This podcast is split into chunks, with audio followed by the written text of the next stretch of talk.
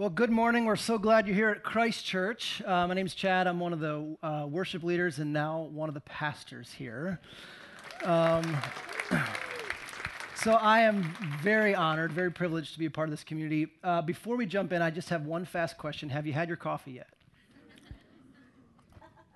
And here's, here's why I ask this because I love coffee. Uh, I, I love coffee so much that I've had everything from a six pot coffee maker to a Keurig to a two pot coffee maker to a French press and now a soft press coffee maker. Does anybody know what a soft press coffee maker is? It's the exact opposite of a French press. but basically, what you do is you, you, you put the coffee in, and then rather than pushing the coffee grinds down through the water, you let the coffee grinds sit in the water, and then you pull the water up out of it. It's called a soft press. It's wonderful. So, anyway, have you had your coffee? Here's why I bring that up. You see, every morning when I start, I have about a list of a few things that are prerequisites, I think, for me to have a good day, for me to have success. And one of those is a cup of coffee. You know, if you talk to anyone who says they don't need coffee and they wake up every morning feeling cheery and bright and they have no need to have a cup of coffee, they're lying. Don't trust them. but really, I, I like coffee. I like the way my day starts when I've had my coffee. Coffee is one of those things on my long list of routines, those to dos that I do every morning that I'm going, I'm going, I'm going. When I get up and when I face my day, this is what I do. And we all have this experience. We scramble around our mornings. Our to do lists quickly compound. And often for me, one thing leads to another. And before I realize it, I've ignored some pretty important things. I've ignored some pretty important emotional and spiritual things that I think are important to me. To the point where, because I'm doing these to do lists, I've completely become unaware of them.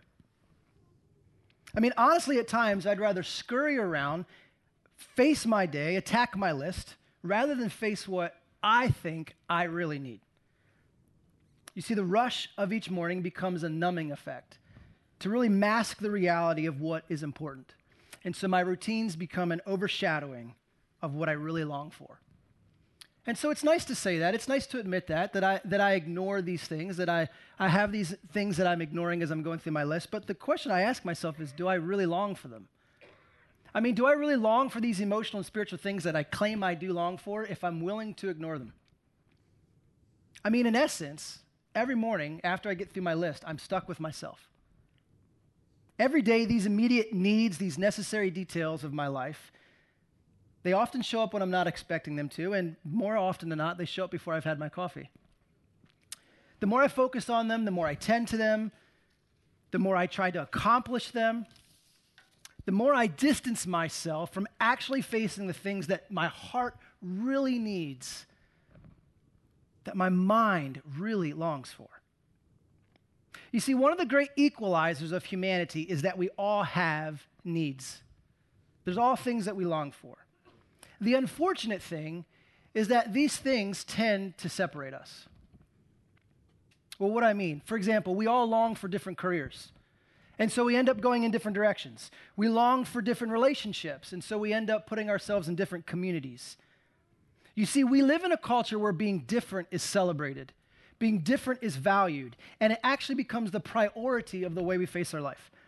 We start chasing the there must be more than this idea. And this begins to shape not only where we put ourselves, but really how we treat each other.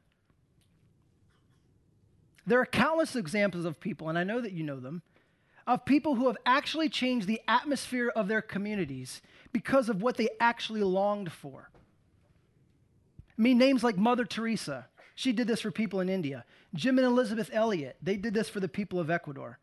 Martin Luther King Jr., he did this for the United States. Even Mama Maggie, one of our mission partners, she's doing this for the people of Egypt. And when I look at these names and I compare them to my life, the one question I keep circling is what's giving them the opportunity to change those communities? What are they longing for that's different than what I'm longing for? How can I move past myself with having a mind's eye towards things that are much bigger than me and way more important than my to do list? Way more important than my cup of coffee.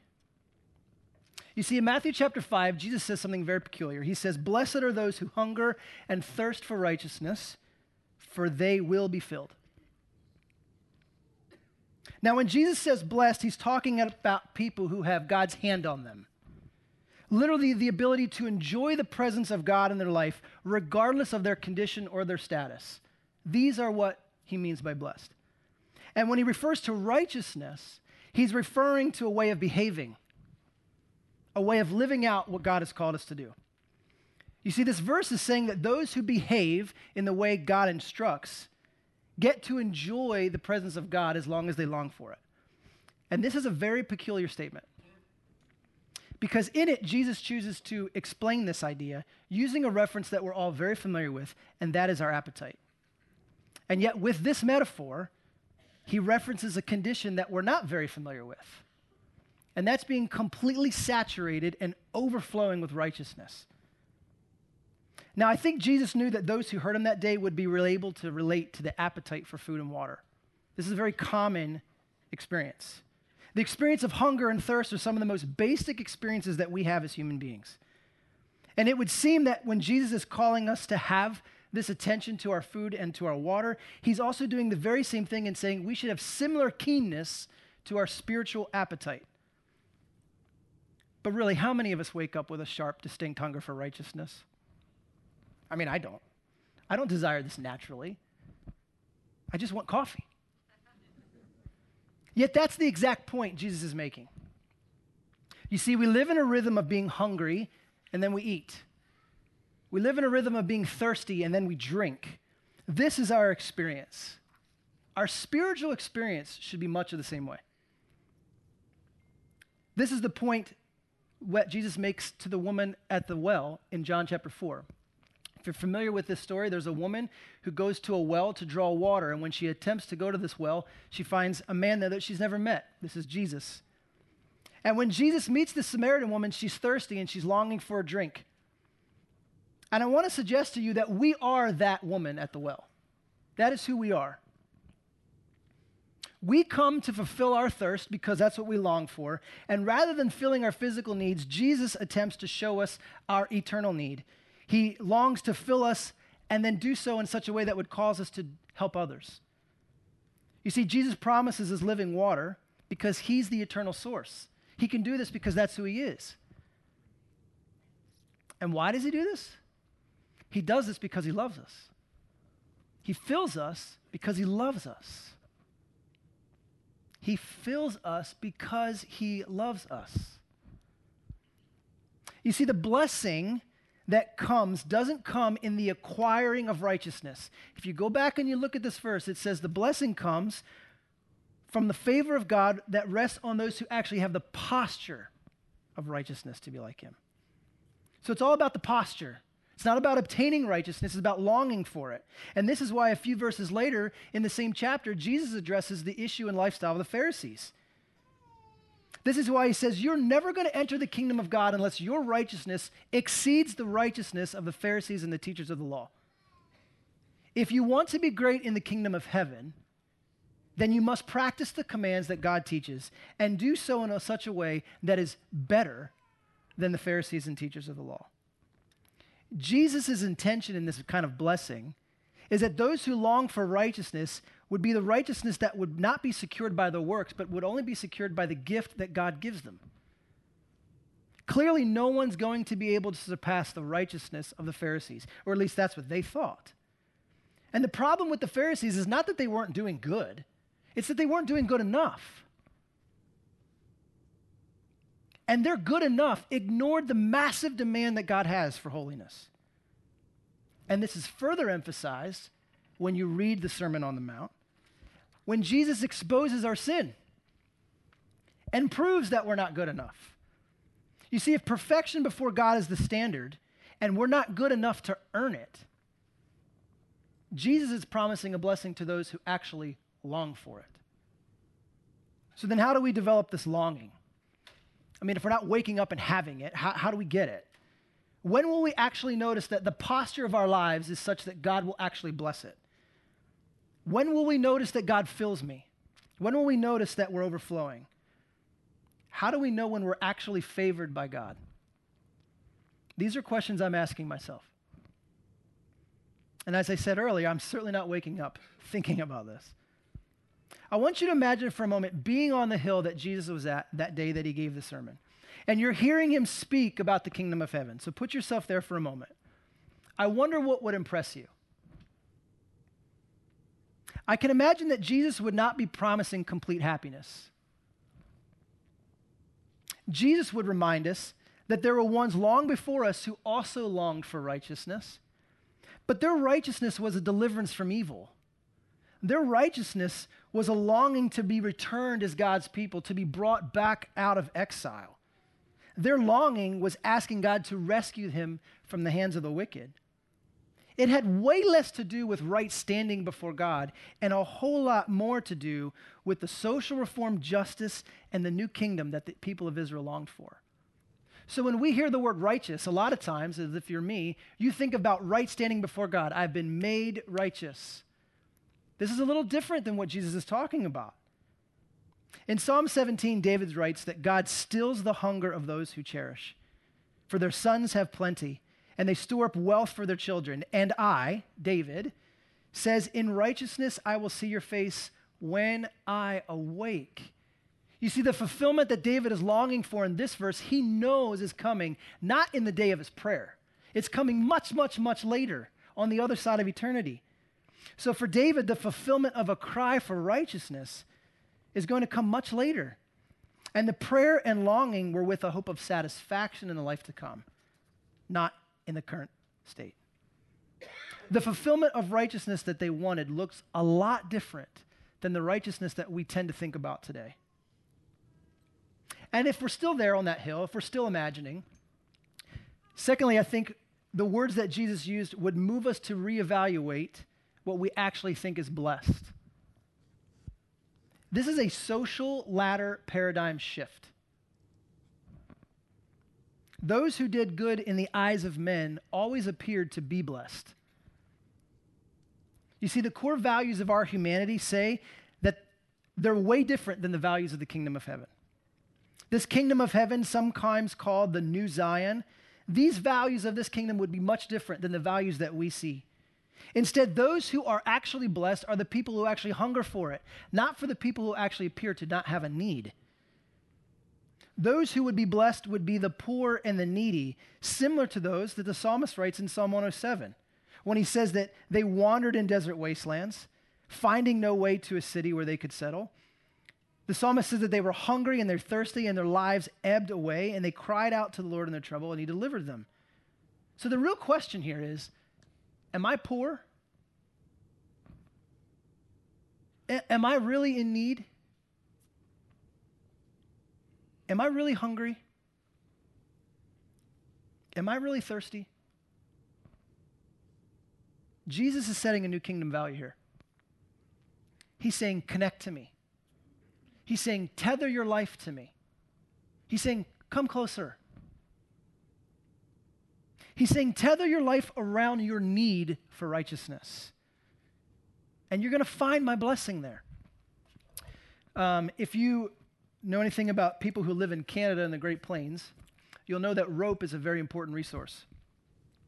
Um, there's a common practice among farmers who live in areas where they experience multiple blizzards and intense weather, where they will take a rope like this and they will tether one end to their doorknob at the front of their house and they will extend that rope all the way out the front door, all the way over to the barn door. And so when a great blizzard comes and the farmer has to leave his home, what does he do? He opens the door, and even though he can't see, the idea is that because the house is tethered to the barn, he can tether himself to this rope and he can walk himself in complete blindness to the barn and find his way back. And there are stories of farmers who lost their way to this rope and froze to death on their way to their barn.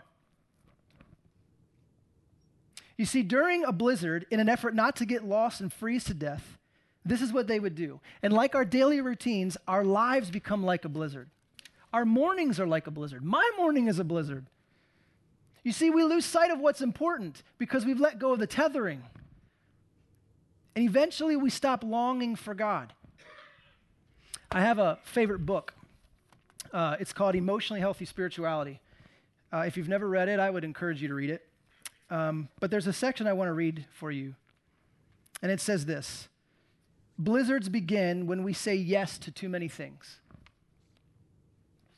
Between the demands from work and family, our lives fall somewhere between full and overflowing. We multitask so much that we are really unaware that we are actually doing three things at once. Our overproductivity becomes counterproductive. We end our days exhausted from work, exhausted from raising children. And then our free time on weekends becomes filled with more demands in an already overabundant and burdened life. Any sense of rhythm in our daily, weekly, and yearly lives has been swallowed up in the blizzard of our lives. And so we need a rope to lead us home. And God is offering us a rope to get and keep us from getting lost. This rope consistently leads us back to Him, to a place that is centered and rooted on Jesus. And so, my question to you is this Are you in need? Are you hungry? Are you thirsty? In the midst of that, have you actually tethered your life to Christ?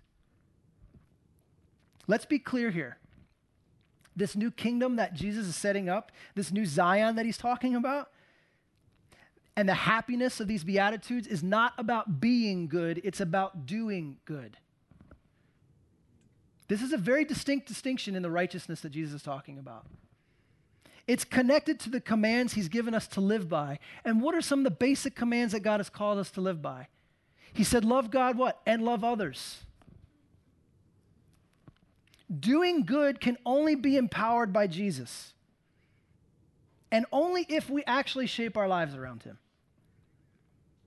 Being filled with righteousness to overflowing has way more to do with extending the kingdom of God to those who are not in it yet than actually finding a right place before Him.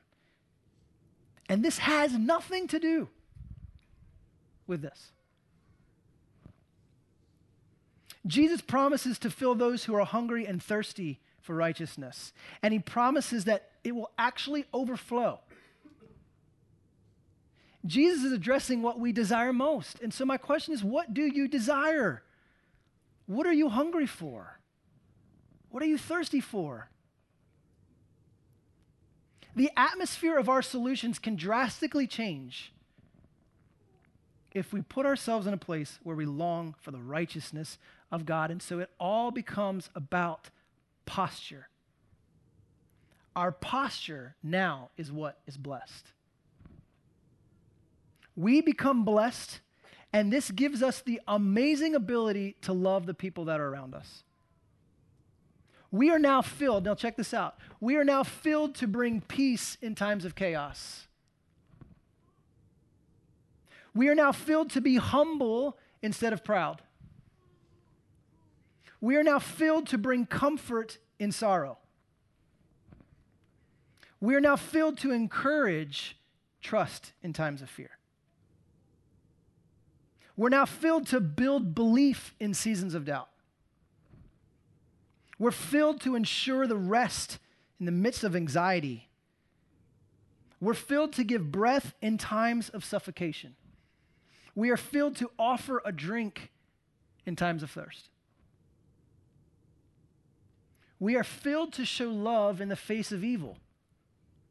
We are filled to have gentleness in moments of revenge. We are filled to show mercy in times of offense. We are filled to show approval in the face of insecurity. We are filled to be inclusive in places of exclusion. And we're filled to share in times of need. This is the overflow. When I look at this text and I, I put my life in, my, in, in, in, the, in the position that Jesus is calling me to put in, I say to myself, Am I actually living a peaceful life around those who allow me? Or am I causing chaos with my relationships? Am I actually walking with humility, or do people find me to be an arrogant person? Do I actually bring comfort when someone's upset? Or do I shame them for being upset? Do I really encourage people to trust when they're afraid? Is there something about me that says, hey, trust this? Do not be afraid. Do I really believe that when I walk into a space where people have doubt, that I'm actually encouraging them to believe more? I mean, really, does my life actually ensure rest to people who have anxiety in their life? when people are suffocating, do I have the ability to walk into their life and give them the breath they need? To give them the drink that they need? When people have offended me, when they are against me, do I have the ability to love them? In times of great offense, do I have the ability to show mercy? And when I encounter insecurity because it's real, there's a lot of insecurity in our world. Do I have the ability to actually approve people in their insecurity? And do I welcome them in or do I keep them at bay? When they're excluded, do I invite them in? And when I find their need, do I actually have the ability to share with them? These are great questions. These are great things to wrestle with. But this is what Jesus is saying wrestle with them, long for them. This is sometimes why I think my life looks a little bit different than people like Mother Teresa or Martin Luther King. Because maybe I'm not longing enough. Maybe the place where God has put me, I've chosen to just look past. And I've not put myself in a place where I say, God, I, I want to long for more of you, where you have, where you have placed me. The scripture says that the Lord longs to be gracious to you.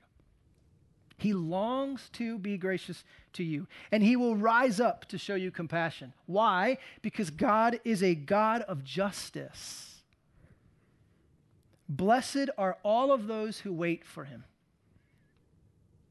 Friends, maybe it's so with us today. May that be a reality today for us. And in the days ahead, as we are with our Lord, could it be possible that we could hunger together? Could it be possible that in addition to hungering together, we, we would thirst together? That by the grace of our Lord, we would then be filled together to extend this amazing community of people to folks who aren't even here yet? Could we be the difference our community needs? I think it has a whole lot to do with our posture. Let me pray for us.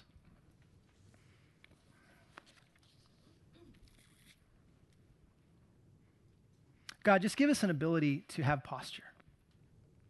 God, give us an ability to be vulnerable. Father, give us an ability to just admit our need to you.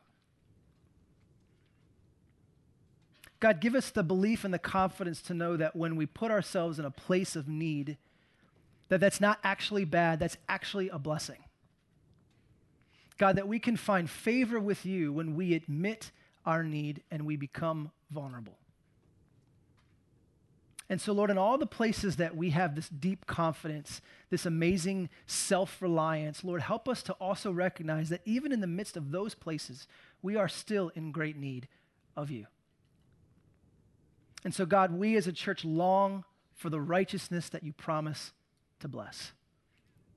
God, we admit our hunger and our thirst and our need for you today. And God, in the midst of that need, Lord, would you fill us to overflowing? So that, God, we would no longer have the ability not just to love you, but we would have the ability to love others. And God, our lives would be a sweet imitation of Jesus. In the name of Christ, we pray.